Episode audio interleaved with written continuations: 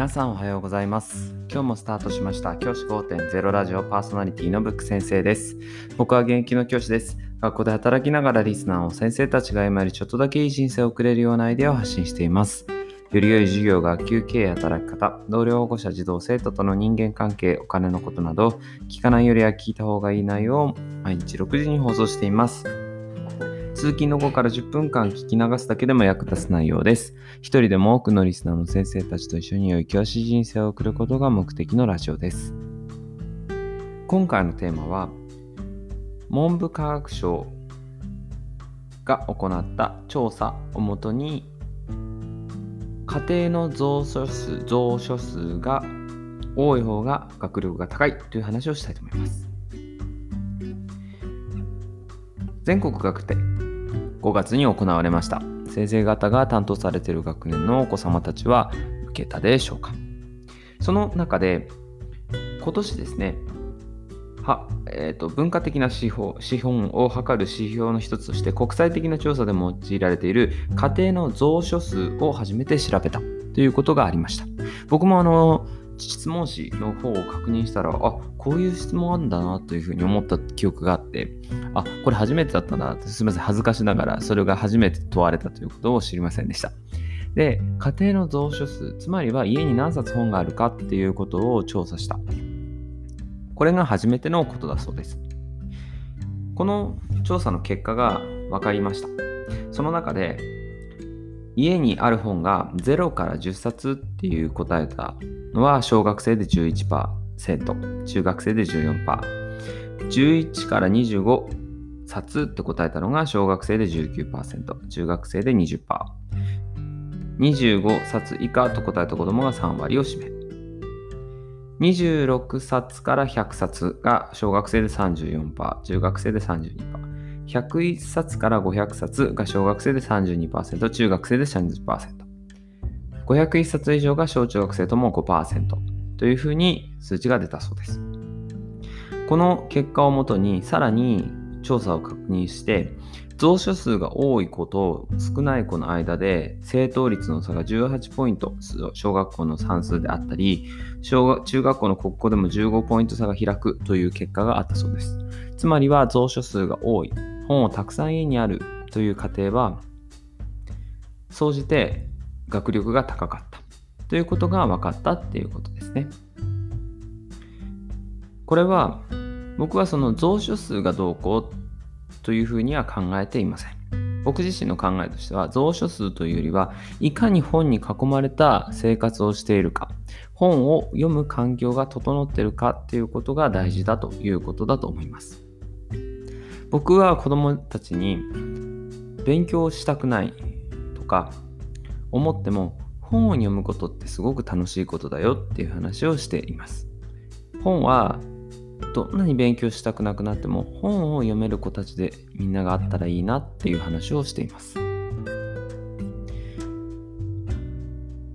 これなぜかっていうと読書っていうのは知識を得るための必須なスキルだからです。今の世の中って情報を得た人と得てない人の差がどんどん開いていく社会になっています。そんな中で本っていうのはかなりコスパがいい情報ツールなんですね。本を読めるっていうことはその本の中にその作者が心血を注いだ文章をまとめたものをたった1500円ぐらいで読むことができる。その人のその作者の人生をかけた文章を1500円で得ることができるっていうことなんです。つまりはその人の人生も生きることができる。その人の人生も知ることができて自分の選択肢を増やせるっていうメリットがあるんですよね。これをやはり子供たち自分の子供もも含めて自分の子供やあとは自分が担当している児童生徒たちにやはり本を読む環境っていうのを整えてあげるっていうことがやはり学力の差につながるっていうのは当たり前だなというふうに感じました。蔵書数が多いつまりは本を読む環境が多いっていう子供たち、整ってるっていう子供たちに学力がつくっていうのは当然のこと。これからの世の中を生きていく中でその子たちが活躍するっていうのも当たり前のことっていうふうに言えるかもしれません。ですが、今、は学力その蔵書数が多い少ないはありますけどその家庭の環境的に本を所有しないっていう家庭も増えています。僕自身も実際は家に本がほとんどありません。以前本棚を捨てたって話をしましたが本を持っていません。ですがそれでも蔵書数にかかわらず例えば図書館に行ったりとかすれば本を読むことができます。そういった本が家にあるかっていう問いよりは本を読む環境をどれだけ整えてるかっていうことを大事にした方がいいと思います。もちろんこの蔵書数っていうのは分かりやすい指標だと思います。やはり図書館に行きますかっていうより本っていう質問より本が何冊家にありますかの方が分かりやすいと思いますしこの問い自体は悪いことじゃないと思うんですけど一概に本が少ないからダメということでもないと思っています。本が少なくても例えば毎週末は図書館に行くとか家で Kindle とか電子書籍を読んでるとかそういったことで本を読むっていう環境を整えていれば全く問題はないと思います僕自身そういった環境を整えるようにしています。自分自身もそうです。ぜひですね、子供たちには本を読む環境を整えてほしい。たくさん本を持ってるじゃなくて、本を読む環境を整えてほしいというふうに思っています。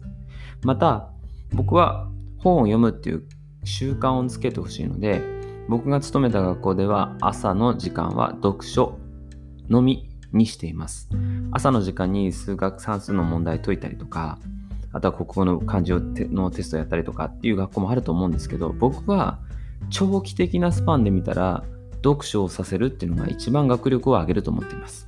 朝読書って全国的に広まっていますけど、その文化はやはりこれからも大事にしていきたいと思っています。